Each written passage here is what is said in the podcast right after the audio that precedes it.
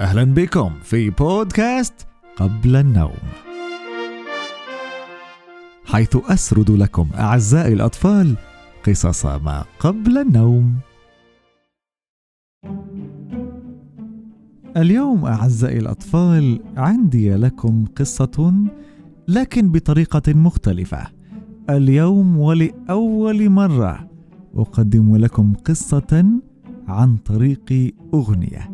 أغنية أعرفها أنا ويعرفها أهلي وأهلكم وغالبا كل الكبار وآن الأوان لكي تعرفوها أنتم. وحتى تغنوا معي بفم نظيف وصوت جميل لابد لكم من أن تنظفوا أسنانكم وأنا متأكد أنكم قد نظفتموها. فعلا؟ وحتى نبدأ القصة أتمنى أن تغلقوا عيونكم وتستمعوا لي وأنا أروي هذه القصة. سأعد إلى الثلاثة وأبدأ بسرد هذه القصة. واحد اثنان ثلاثة. اليوم أعزائي الأطفال في جعبتي لكم قصتان صغيرتان جدا لأنهما قصتا أغنية أغنية ماما زمنها جاية قصتنا اليوم ستكون عن أغنية باللهجة المصرية. وفي تلك الأغنية تتكلم راويتها عن طفلين صغيرين. أولهما عادل. عادل أتاه الطبيب يوما وفحصه واكتشف أنه مريض. وعندما اكتشف ذلك كان الحل عنده أن يعطيه حقنة في يده لكن عادل كان لا يحب الحقن. وأنا أخبركم من عندي هنا أن الحقن ليست مخيفة. الحقن شيء جيد جدا وله وخزة بسيطة وهذا كل الموضوع لكن بعض الأطفال يخافون منه. وأتمنى أعزائي الأطفال أن لا تكونوا من هؤلاء الناس فلا تخافوا. أما عادل فقد كان يخاف من الحقن. وكان على الطبيب أن يعطيه حقنة لكنه خاف منها. ماذا فعل؟ لم يستطع أن يفعل شيئا فحتى يشفى كان لابد أن يأخذ الحقنة. لكن السؤال أعزائي الأطفال لماذا احتاج عادل حقنة؟ وكيف مرض عادل؟ كانت أم عادل تعلم الغذاء الذي يغذيه أكثر من غيره فكانت تعلم أن الحليب في الصباح يفيده كثيرا إما مع ال corn flakes أو حبوب الصباح لكن عادل كان لا يحب ذلك. ماما لا أريد. أمي لا أحب. لا أريد لا أريد. لم يرد عادل على أمه ولم يشرب الحليب لفترة من الزمن. وإذا به يمرض ويذهب إلى الطبيب ويعطيه حقنة وهو لا يحب الحقن. لكنه أخذها هذا المسكين عادل. لو أنه رد على أمه لنجا من تلك الحقنة. أليس كذلك أعزائي الأطفال؟ هذا بالنسبة لعادل. أما سعاد؟ سعاد يا سعاد. سعاد كانت دائما تغضب معلمة الصف وفي كل مرة تأتي متأخرة إلى المدرسة ثم لا تسلم الواجبات ثم لا تدرس دروسها وعند الامتحان تأخذ خمسة عشر من ثلاثين. بالتأكيد ستكون منزعجة مدرستها أليس كذلك؟ تخيلوا نفسكم مدرسين لسعاد وتأتيكم بهذه الطريقة. هل ستكونون سعيدين منها؟ لا أدري لكن توقعاتي تقول أنكم لن تكونوا سعيدين مما تفعله سعاد. وأنتم لا تفعلون مثلها أكيد. أنا أعلم ذلك. أعلم كل شيء أعزائي الأطفال. ما يعجبني في قصة اليوم أعزائي الأطفال أن عادل وسعاد غيروا من تصرفاتهم. فأصبح يشرب الحليب في الصباح عادل ويرد على أمه وأصبحت تدرس دروسها سعاد وتذهب إلى المدرسة في الوقت المحدد ولا تشاغب كثيرا. فأصبحت مدرستها سعيدة وابتعد عادل عن الحقن والأطباء كلهم. أليس جميلا؟ أما الآن أعزائي الأطفال فحان وقت الغناء. أغنية ما قبل النوم لهذا اليوم. نعم وهي قصة ماما زمنها جاية تعالوا نسمع اللهجة المصرية ونغني مع أغنية محمد فوزي الجميلة التي نعلمها كلنا. ويعلمها ماما وبابا. اسألوا ماما وبابا في الصباح عندما تستيقظون إن كانوا يعرفون هذه الأغنية. وإن كانوا يعرفونها اطلبوا منهم أن يغنوها لكم. واختبروهم. والآن نستمع إلى الأغنية. واحد اثنان ثلاثة.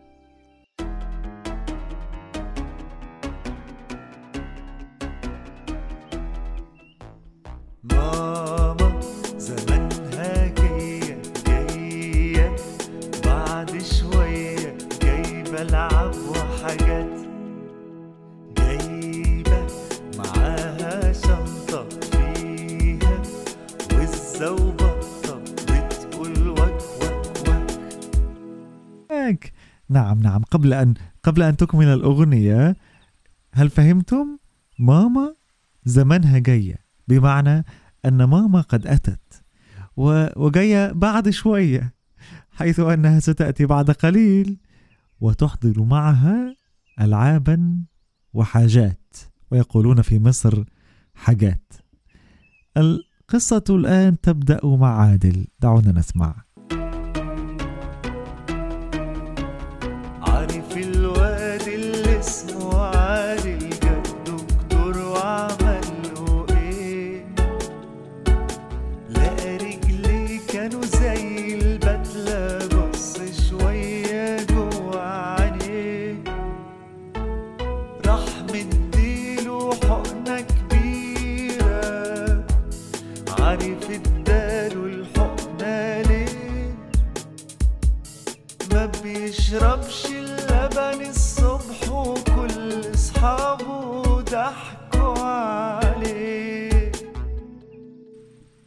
لكن القصة هل فعلا تعلم عادل وأصبح يشرب الحليب؟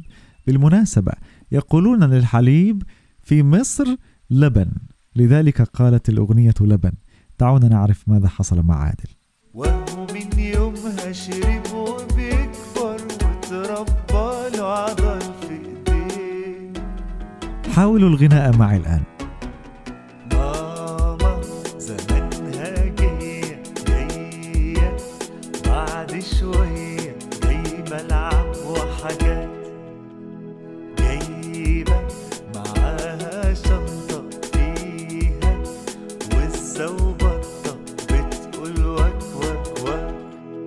يا ترى ماذا حصل مع سعاد؟ قد أخبرتكم أصلا لكن لنسمعها في الأغنية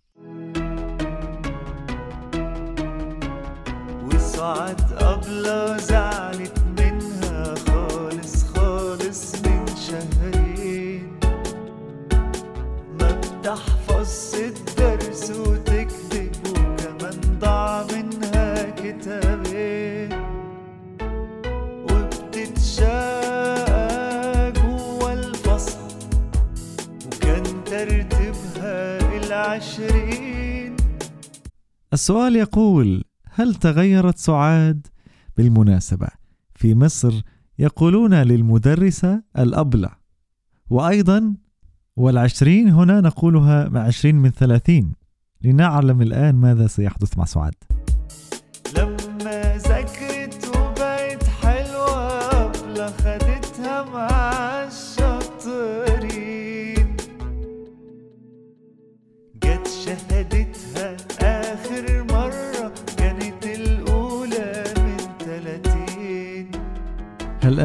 كلنا مع بعضنا. ماما زمانها جاية جاية. بعد شوية جايبة لعب وحاجات. جايبة معاها شنطة فيها. بتقول وك وك وك. دعونا نغنيها للمرة الأخيرة مع بعضنا. ماما زمنها جاية جاية. بعد شوية جايبة لعب وحاجات. جايبة معاها شنطة فيها والزوبطة بتقول وك وك وك نعم أجل أعزائي الأطفال كانت هذه قصة عادل وسعاد في أغنية ماما زمنها جاية. أعدوها وتعلموها واسمعوها وغنوها لأهلكم. واجعلوا أهلكم يغنوها لكم أيضا فهم يحفظونها. كما قلت لكم. إذا أعزائي الأطفال وصلنا إلى نهاية قصة اليوم. أتمنى أن تكونوا قد استمتعتم. وكالعادة نختم حلقتنا مع رسائلكم. وقبل أن نذهب إلى رسائلكم أذكركم تستطيعون إرسال رسائلكم الصوتية لنعرضها هنا في نهاية كل قصة على صفحة بودكاست قبل النوم على تطبيق أنكر. ومكتوب تحت الحلقة هذه المعلومات أيضا لمن يحب أن يرسل قصصا لنقرأها في بودكاست قبل النوم يمكنه ذلك على الرابط أسفل هذه الحلقة. ولا تنسوا قصصنا ترفع على قناتنا في يوتيوب وأيضا هناك عدة منشورات على الإنستغرام إذا كان أهلكم يحبون أن يروها. إذا أعزائي الأطفال الآن مع رسائلكم. أنا أنا اسمي عمر. أنا من مصر. عجبتني قصة بينوكيو والساحرة الطيبة. شكرا يا عمو عبد الرحمن. اسمي ياسمين حذيفة أبو الحاج. وأكتر قصة حلوة بين قصصك هي ابنك والساحرة الطيبة. أهلا بكم في بودكاست قبل النوم أهلا بكم في بودكاست قبل النوم أنا اسمي ساري. هذه تطبخ لنا أكلة صحية أو كيكة قبل النوم أهلا بكم في بودكاست قبل النوم. أهلا سعيدة مرحبا. يا عمو عبد الرحمن. أنا اسمي تقى أتمنى أن تحكي لي قصة عن الجمل وال- والحصان الغبي. مرحبا عمو عبد الرحمن. أنا سعيد. قصة كتير جميلة. شكرا. أنا أنا عم بسمع قصة قصة مخلونا كل يوم تبع بودكاست السلام عليكم عمو عبد الرحمن. أنا اسمي كنانة من الأردن. بحب قصصك كثير. مرحبا عمو عبد الرحمن. أنا اسمي دانا المامني لو سمحت احكي لنا قصة الثعلب الثعلب الماكر والحمار الغبي شكرا اسمي تاليا عمري أربعة. بوستاس قبل النوم حبيت الحكاية. سويت. شكرا لك. أهلا بكم في بودكاست قبل النوم. تعلمنا من هذه القصة أن الخير ينتصر دائما على الشر وأن نكون من أصحاب الخير. تصبحون على خير أحلام سعيدة. أم عمو أم عبد الرحمن أنا بحبك. أم أم كتير كتير. أم أم بحب القصة آخر مرة. مرحبا عمو عبد الرحمن. بحبك كثير كثير بحب قصصك. باي. كانت هذه قصة ما قبل النوم. لهذا اليوم أحلاما سعيدة.